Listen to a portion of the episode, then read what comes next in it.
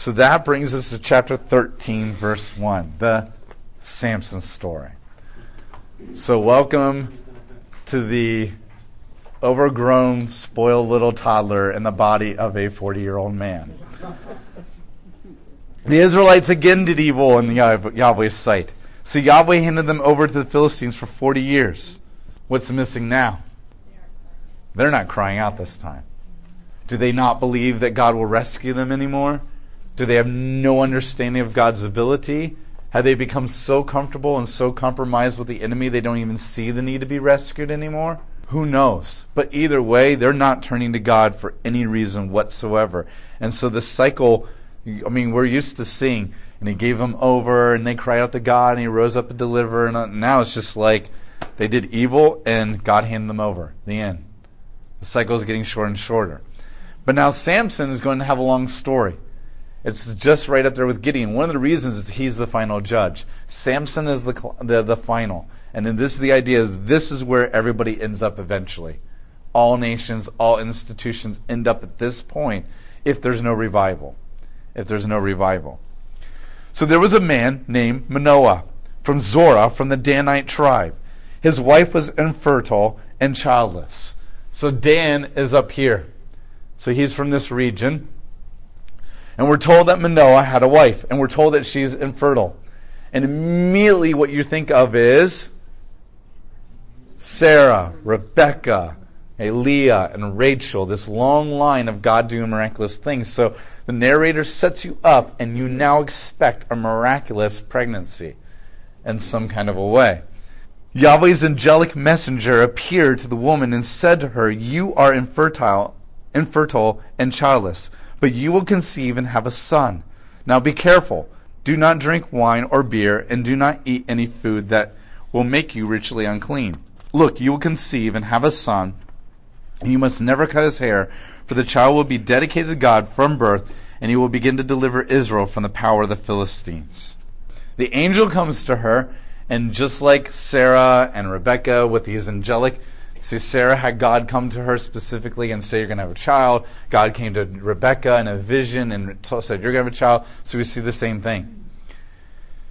And he says this He is to be a Nazarite. He doesn't specifically say that, but everybody knows that. So if if I describe a vehicle that has like three rows of seats and has sliding doors on the side and a hatchback in the back, and everybody would say a van, and I don't have to say it. So God describes the criteria to her. It's a Nazarite, and the instructions for a Nazarite come from number six. And a Nazarite was like a personal covenant you can make with God. It has nothing to do with Nazareth the town that Jesus is from. A Nazarite happened in other cultures as well. And basically, what a Nazarite is, it says that I would like to function at the same holiness level as the priest. I'm going to dedicate my life to being a pastor. I'm not allowed to go in the tabernacle because I'm not a Levite. I'm not allowed to make sacrifices because I'm not a Levite. But I want to be like a Levite in my in a sense of ministry, dedicate myself to God and try to serve Him. And it usually involves some kind of task. Nazarites' vows were temporary. You can make them for however long you want. Most of the time, we assume this suggests that they're months long. And so, in this Nazarite vow, what you do is you, you, you have to live at the same level as the priest in your, your lifestyle.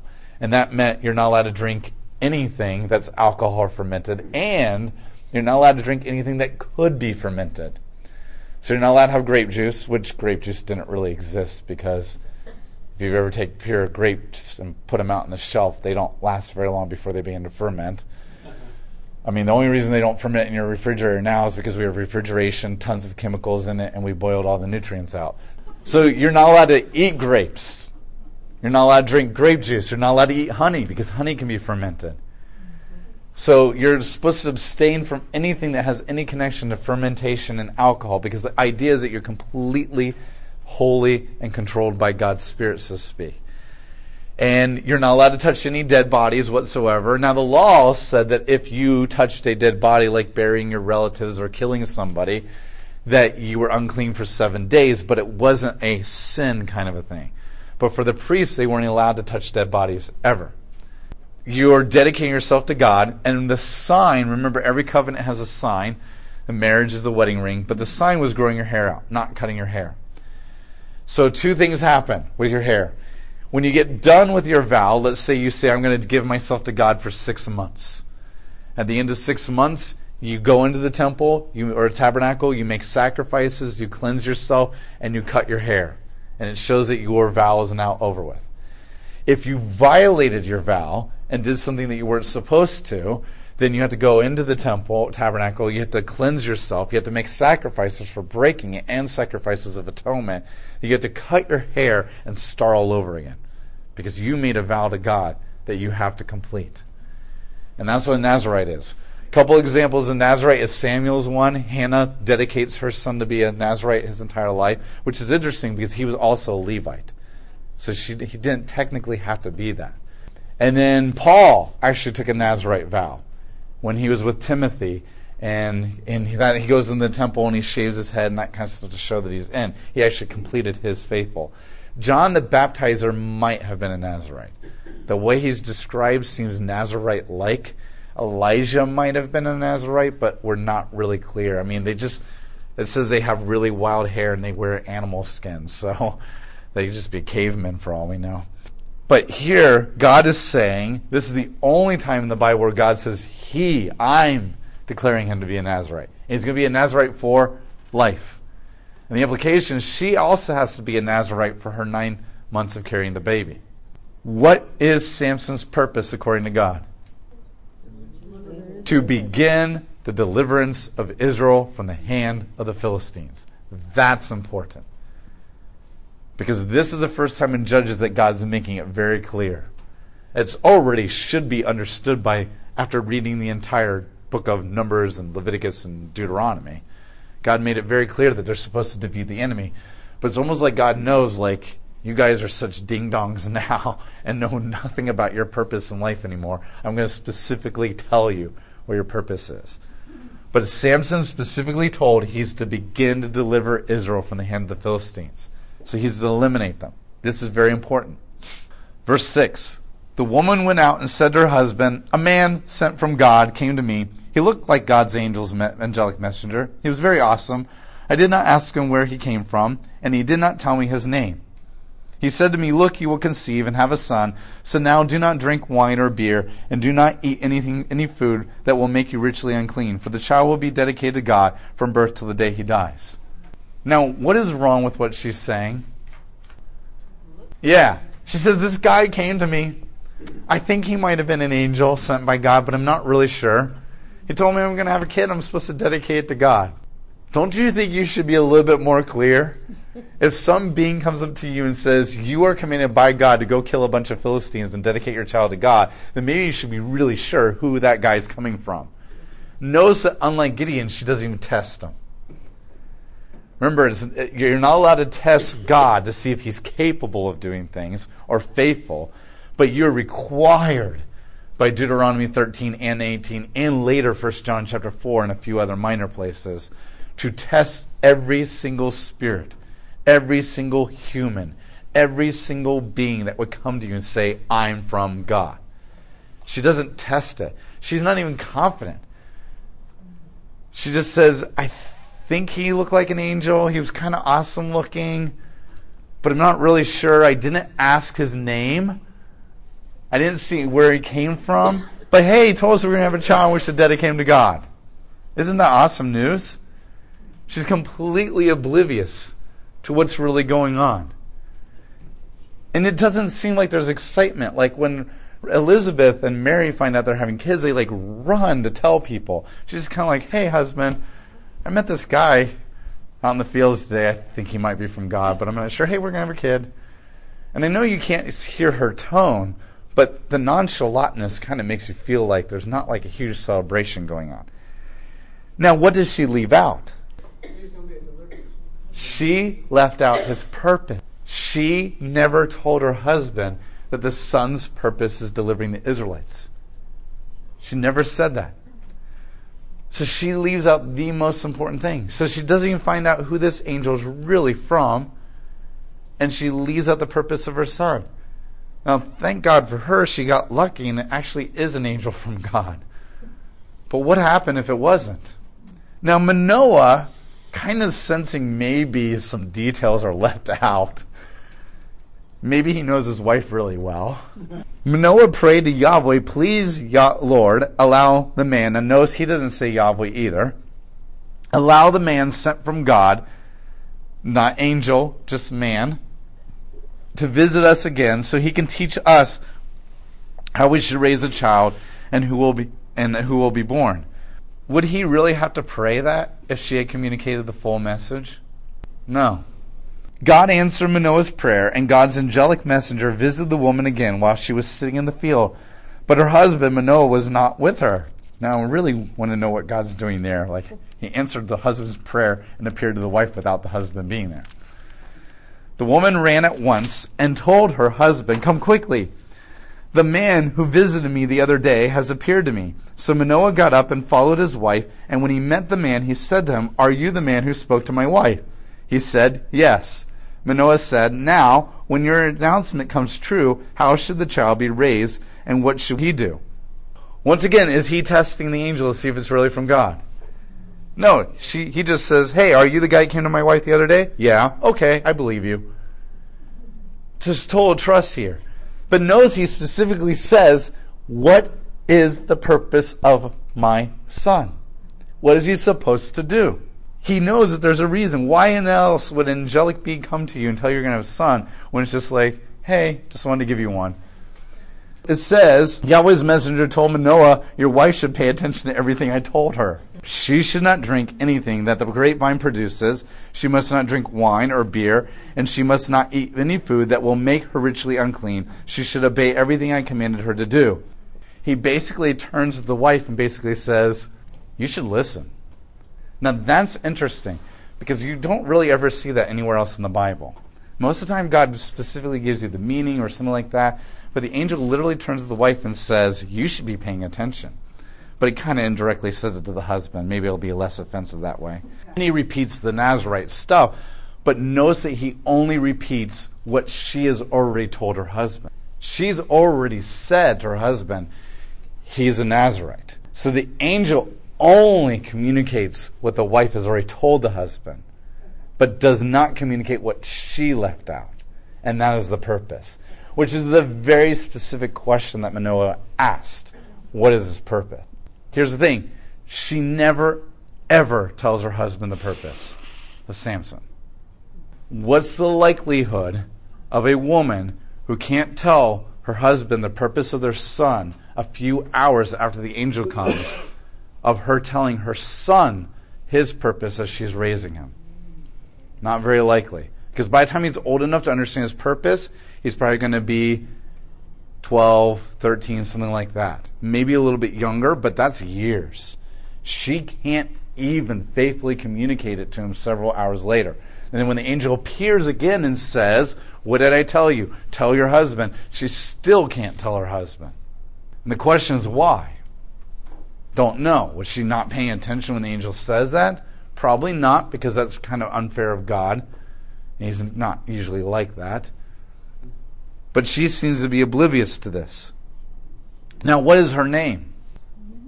She has no name. And the reason is because she failed to communicate the purpose of Samson to him, God failed to mention her name in the Bible. One of the things that God does is that He actually, a lot of times, leaves you unnamed. And this is a way of kind of cursing you. Now, that's not true of everybody. Some people are so minor characters that they're just passerbys, like a prophet comes by and says something. But if a character has dialogue and they're doing a lot of action and they're left completely unnamed, then they've usually done something wrong and God is judging them. And so she failed to communicate who he is. Therefore, God failed to communicate who she is in his word. So Manoah said to Yahweh's messenger, Please stay here a while so that we can prepare a young goat for you to eat and Yahweh's messenger said to Manoah, If I stay, I will not eat your food, but if you want to make a burnt sacrifice to Yahweh, you should offer it. And notice what they're saying. Let us make an offering to you and feed you. That's how the pagans operate. Why do you make sacrifices to the pagan gods? To feed the gods. That's the purpose of sacrifices and paganism. You feed the gods, and the gods bless you in return because they need it. Nowhere do you see any other biblical godly figure say, I want to feed you, God. Gideon doesn't even say, Let me feed you, God.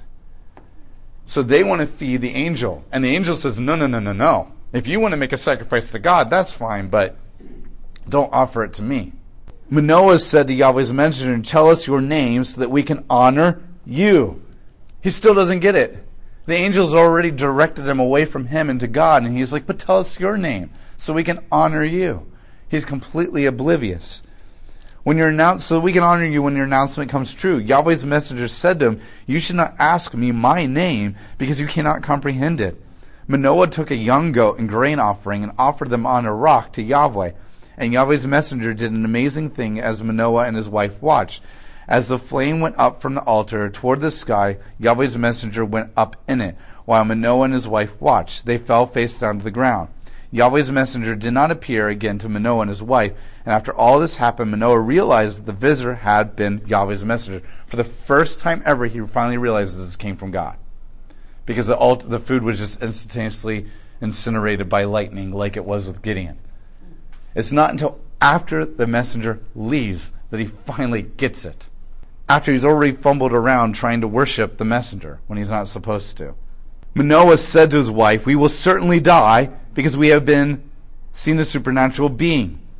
But his wife said to him, If Yahweh wanted to kill us, he should not have accepted the burnt offering. He would have never accepted the burnt offering, the grain offering us. He would not have shown us all these things or spoken to us just now.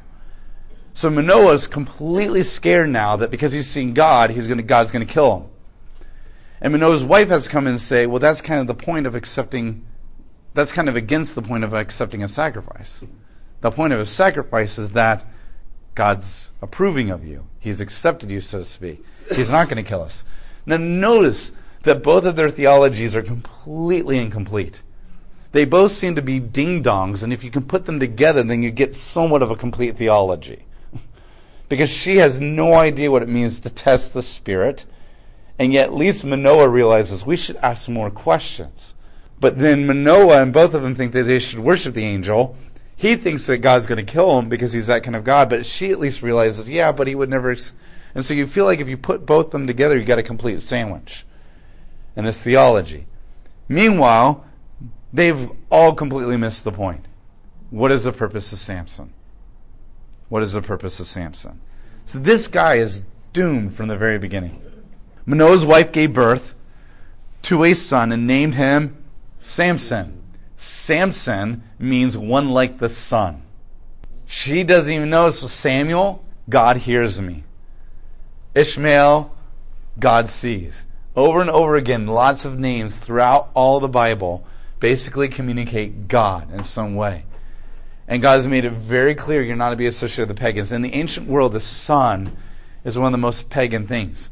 Now, you can say, yeah, but they know the sun's not really a god and that kind of stuff. Really? In the midst of all this idolatry? And even then, why would you even risk it? That's like, yeah, technically a pentagram is just a star, but at the same time, in this day and age in our culture, I don't really want to go get a giant pentagram tattooed on my back, no matter how cool it looks, because it only communicates one thing in our culture anymore. And yes, technically, it's just a star, and it's totally neutral, and there's nothing really evil about it. And God's the one that created that symbol. And a lot of the, the star, the planet Venus moves in the, in the form of a pentagram. But at the same time, in our culture, you just don't do that. Yes, you might like wearing black all the time and painting your nails black and wearing black hair, but in our culture, you just don't do that. It communicates something of who you belong to. And so in this culture, to name your kid under, after the sun is not good, especially when the, the closest city to them, big city, is Beth Shemesh, which is the city of the sun god. And they actually worship the sun god there. And notice the only thing that she says that might have hinted at the fact that she thought it was an angel is that he looked awesome. It's very possible that she thinks the sun god came to her hmm. And she names Samson one like the sun god. Because no matter how many times the angel said, Don't worship me, don't honor me, don't sacrifice to me, they still don't seem to get it. And so there's a really good chance that she's now, it's totally obvious that his name is definitely pagan. It's definitely named after sun god. So not only does he grow up without knowing his purpose, but he grows up thinking that the sun god came to announce his birth. Now he might even not know that because if she can't even communicate his purpose, she might even not even talk about the miraculous way that he came into existence. What we have is people who are completely oblivious. It's like the people that you encounter and they're like, I've never seen God show up in my life. And as a Christian, you're like, what about this time and this time? Like, I'm looking at your life and I can totally see how God was there and there and there and there. But they're completely oblivious to God and what He's doing.